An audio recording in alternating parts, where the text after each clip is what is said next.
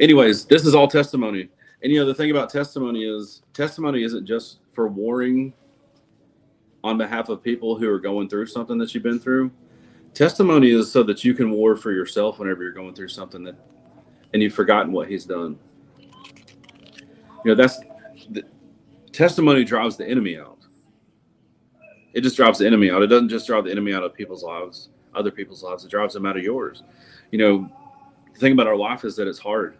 It's extremely hard, and it's there's really not a lot of times what I what I'm finding, and maybe it's just my path, but there's not a ton of time where it's not hard. And uh, there are times when it's easy or laid back or whatever, but you know, we go through plenty of times, even with all the all that we've done and all the Lord's done in us, where we don't understand what He's doing. We don't understand this new place we're in, and we feel like we're back at a place we've been delivered from, and it gets frustrating and it gets scary again, and it gets stressful again, and it's just the realities of life. And it's times like that when when I'll go get I'll go get this little thing and just read the testimonies and remember what he's done and just remember how good he's been and remember that there wasn't a day that we that he didn't keep his promise. And the thing about his promise is is that his promise is that he'll provide food, shelter, and clothing if you'll seek first the kingdom. It doesn't say car. It doesn't say beach house. It doesn't say, you know, 15th pair of shoes. It just says food, clothing, shelter. And so if you have food in your house, not the food that you want to eat, because you may not have the food that you want to eat, but you probably still have a pantry full of stuff that you're saying that you don't want to eat, which is why we say we don't have anything to eat. It's not even that we don't have anything to eat; we just don't want to eat what we got. You know what I'm saying? If you got food in your pantry, if you got one pair of shoes, one shirt, one pair of shorts or pants. If you can clothe yourself and you and you can sit somewhere and not get rained on, then he's done what he said he would do. And we just we just take him for granted so much, and we have such high expectations, and we and we believe we're entitled to so much more than that. That when we don't get everything we want, when we don't get everything we're looking for, then we just start crying out and we start freaking out, we start stressing out, and we just say, Lord, what are you doing in our lives? and I'm not any different. I'm just another human being, just like everybody else. And what he does is he says, Hey, hey, son, why don't you go read a little bit about what I've done? And just remember what I've done. And I'll start reading these testimonies because they're all testimonies. I don't write down things he hasn't done yet. I only write down things that he's done. You know, there's um, there's been a few things that have been promised to Lindsay and I recently, and they're not. I don't have a testimony about it until it's over. I don't. You can't testify about something God hasn't completed yet, and so that's not in here. So everything that I, everything that's in here, is literally a testimony. I must have wrote. I probably wrote this in here before it happened, and then I just scribbled it out. So anyway, so I want to look at um I want to look at Deuteronomy chapter 11.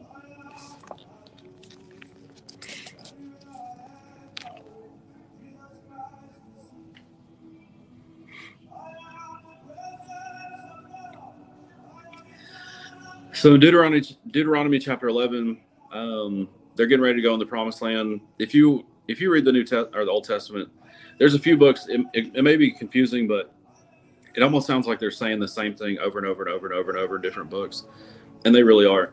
But it's just different accounts, different people that have said it or written it. But this one, they're getting ready to go in the promised land, and the Lord's just telling them, like, hey, listen, do whatever I say, do whatever I say, do whatever I say.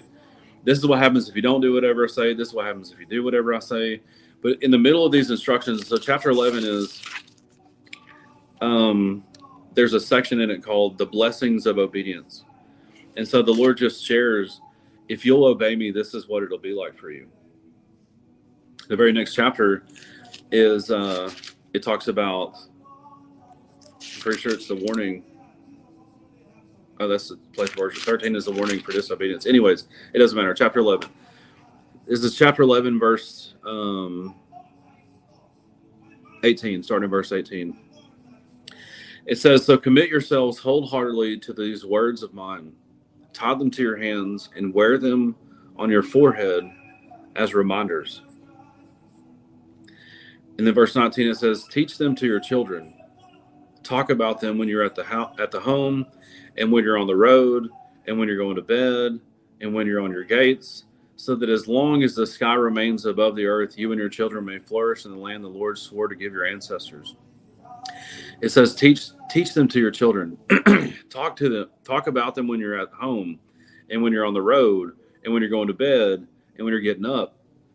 And what the, the Lord is saying is, tell the generations about me. Tell your sons and daughters about me. And it's and really, it's not just we're not just supposed to tell our children, but we are. The thing about testimony is everybody's going through something.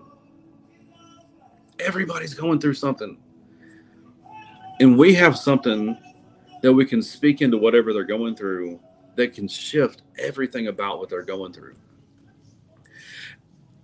And so we got to be telling people. We have to be testifying. And then we got to tell our children. We do have to tell our children. And it's testimonies. You know, I got a five year old. We adopted him. And about a year ago, we told him that he was adopted. And so what we did is we testified. We just said, "Hey, Kendrick, guess what? Your mom wasn't able to carry a baby. She could have she could get pre- she could have a baby inside of her, but it wouldn't live." And so we started asking the Lord to give us a child. And he told us that he was going to do it. And we believed him. And then one day, a woman reached out to us and she had a baby in her belly. And she asked us if we would be its parents. And so, guess what, son? We prayed for a child, and the Lord said we would get one, and then He gave us one. And guess who it was? And He said, Who, Dad? I said, It was you, son. You. You are the one that the Lord gave to us. And so we just testified. And we're telling our little boy, this is who the Lord is. This is what the Lord has done. And now our and now he's so he's five. He's laid hands. He's five. We had a couple in our house, and they wanted to adopt, and they had been waiting a long time for it. And so we decided we were going to pray for him. And and Kendrick, we said, Kendrick, would you mind praying for our friends because they want to adopt? And and so he said, sure, I'll pray for them. So he prayed for them. They got a call for a child in seven days. And so then we got to tell our son, hey, guess what? Kendrick, you prayed for this couple for the Lord to give them the child they've been asking for, and He did it. You prayed, and Lord did it. And so we got to testify again. And so then, three or four weeks ago, and I'm probably going to be talking about this for a while. we were on our way to school, and, and Kendrick was, we were talking about siblings. And so we asked Kendrick if he, uh, you can go. Just listening to you. Okay. So we asked Kendrick if, um, well, he's he was talking about one a sibling, and so we said, well, have you asked Jesus about it for a sibling? And he said no, and, and we said, well, just pray and ask him. And so he just said, Jesus, will you give me a brother or sister? Because I really want a brother or sister, but I don't know how you sound yet, so I don't know what, what you're going to say. And we just said, well, just just say in Jesus' name, and we'll help you to learn what he sounds like. But we're like, Kendrick, you already know what he sounds like because you tell us. Jesus said this all the time. so he prayed. And then seven days later, we got a phone call, and there was a little girl that needed a family. And now Kendrick has a sister. And so now we get to testify to our son and tell our son, look, look what the Lord has done, Kendrick. Look what the Lord has done. And then we brought this little girl to our home and and we're we're beginning the adoption process with her and and we're telling her because she's not heard about what the lord has done so we get to say hey guess what kendrick prayed two weeks ago for a sister. And now you're here. Look what the lord has done. And we just testify. And we just testify. And we just testify. And we just testify. And we just talk about what the lord has done. And so that's what happened so in, deuteronomy chapter 11 It says, teach them to your children, teach your children, teach your children, teach your children. Tell them what the Lord has done. And and really what he's actually talking about there is tell them what tell them the law. Tell them who I am. Tell them what I'm about. Tell them what it means to believe in me. Tell them what it means to follow me. Tell them what it means. Teach them. Teach them my commands. Teach them everywhere. Teach them in the car. Teach them at it. Teach them everywhere. Teach them everything about me. And you know the thing about the law is that because we are rebellious, because we're rebels, and we we're not trying to submit to rules. We only see the law as a set of rules. But what the Lord showed me that the law is is the law is actually a written form of His character. The reason why the first one is you can't have any other gods before me is because there's no other gods before Him. The reason why He says to not steal is because He's not a thief. The reason why He says not to murder is because He's not a murderer. The reason why He says to not commit adultery is because He doesn't commit adultery. The all of the the laws are actually like the written expression of of him of his isness. I don't even know how to describe what, what i'm trying to say there but it's the law is the written it's the written code of him. And so the more you know the law the more you understand who he is and that's why that's why it's to be taught.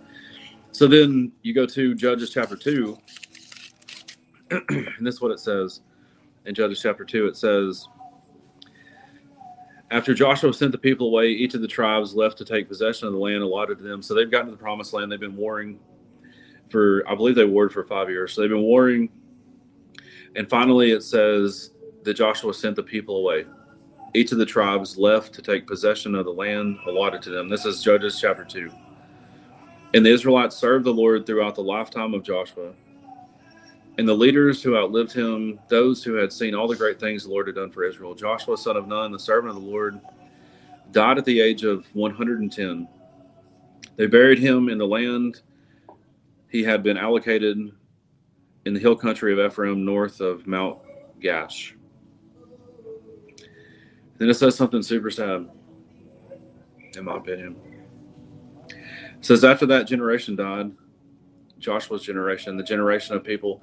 You know, Joshua, if it wasn't for Joshua and Caleb, I don't know when the Israelites would have taken the promised land because Joshua and Caleb were the only two out of 12 that even believed they could take it. And and so they took it. And it says after that generation died, another generation grew up who did not acknowledge the Lord or remember the mighty things he had done for Israel. And the reason why that is is because no one told him. No one told him what the Lord had done. Nobody was talking about what the Lord had done. And I'm not even sure people were. I, what I bet they were doing was, I bet they told everybody what they had done. Because that's what we do. Because we're so concerned about our life and people loving us and accepting us. We take credit for what God does.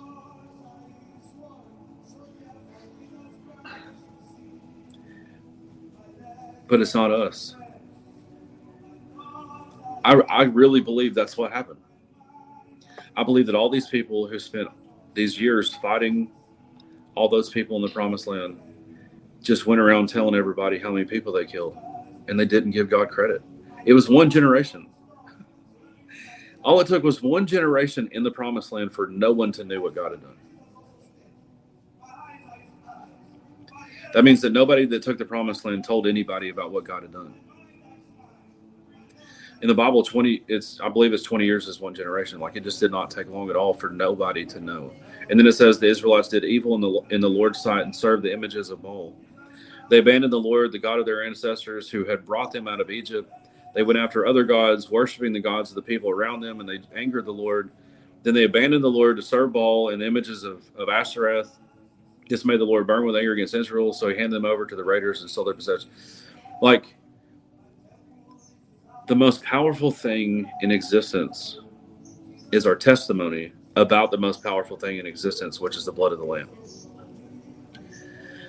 And if we just interpret the scripture in a very face value type way, we can understand why our world is in the position that it's in. And it's because we're not telling anybody about what the Lord has done. You know, I remember, I remember whenever I was young, and my mom's in here right now. I don't know if she's ever heard me say this, but when I was when I when I first met Jesus, I wasn't living for. I didn't know how to live for Jesus. Actually, that was really it. I met him. I wanted to be about him, but I really just there were things that I liked that I didn't let go of. And so we would have conversations a lot about how can I call myself a Christian if I do these things? And I really didn't have an answer because I didn't know I didn't know how to defend my faith yet. And I was doing the things that we were talking about. And so at one point I just shifted from trying to talk to her about Jesus to I just started telling her everything Jesus was doing in my life. So every time, you know, if I needed an extra book for school and I didn't have the money and all this, and then they just had a book on sale and it was the book I needed, I would just be like, oh my gosh, that's what the Lord did. He just totally provided for me to get that book I needed. Or whether it was paying for food or paying for, I remember I used to go to this restaurant with my buddy all the time. We would split a hamburger and because it was a double burger. And one day somebody paid for all of our meals, you know, and I just went, I remember, I remember going home and telling my mom, like, you'll never believe what God has done. And so a really long time ago, I stopped preaching to my parents. And then I just purely started telling them what God was, what, what he had done. I just only told them testimonies about the Lord. And what's cool is, is because I've told them so many testimonies, which when I was testifying to them, it was warring against the enemy in their lives, in the strongholds that were held up in their lives and mindsets in their lives that were that were holding them hostage. I testified so much that at some point they started asking me to teach them about Jesus. So was, that's what I try to do in the beginning. I try to preach to them. and then I realized I just need to tell them about the Lord, tell them what He's doing. And I did it for so long that they started asking me to preach to them.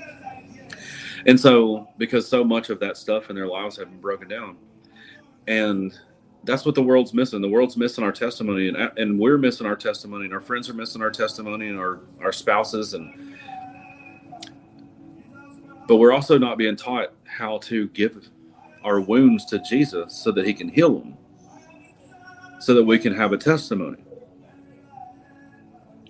And I just want to tell you that brokenness is a prerequisite for Jesus. Your wounds don't scare him, your wounds draw him. It's like a shark if that shark was love. Like he smells blood and he's just drawn to it.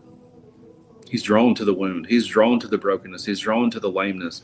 He's drawn to the blind. He's drawn to the hungry. He's drawn to the thirsty.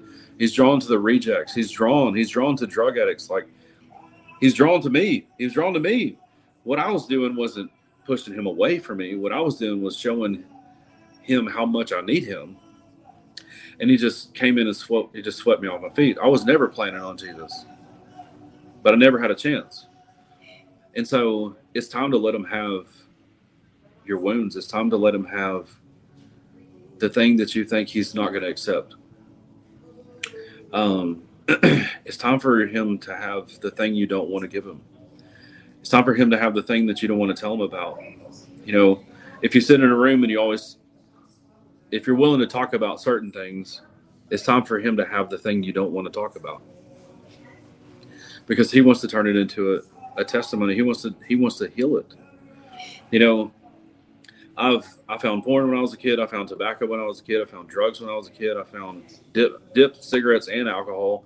Um, I was, you know, intimate with, with with girls before I got married. I mistreated women. Um, I dropped out of school, dropped out of college, changed my major five times. I've had Lindsay and I have had 12 miscarriages. We've had I went to rehab after I got married. Um, I've lied to people. I've stolen from people. I've let all. I just I, I can't even tell you how many people I've let down. Plus, I've let myself down so many times that you know there were several times where I just was I just didn't want to live about. I didn't want to live anymore. I was over it. And I've disappointed myself a million times. I have lied to myself a million times. I have I mean, I just have done it. Like I've done everything that there is. I've been, uh, I've been mean to my parents, and I've, I've just, been, I've been a bad friend. I've been a bad husband. I've been a bad dad. I've been a bad. I've been a. I've done it all. And in the end of it, and I've also been religious and not knowing what it meant to be a son. Um, and I remember being free. I remember being bound when I thought I was free, and I really just thought I was free. But then I found out what freedom was, and then I realized how bound I've been the whole entire time. And I say all that to say that I've got testimonies about everything I just talked about. And the way that you know that I have a testimony is that I'm not afraid to talk about it. I've recon he's the Lord has reconciled me with myself. And because he's reconciled my relationship with me, and I love me and I accept me and I forgive me, then I don't have fear and shame associated with me. And so I'm not afraid for people to see me or hear me or know me. And that's the gift that he has. That's that's power.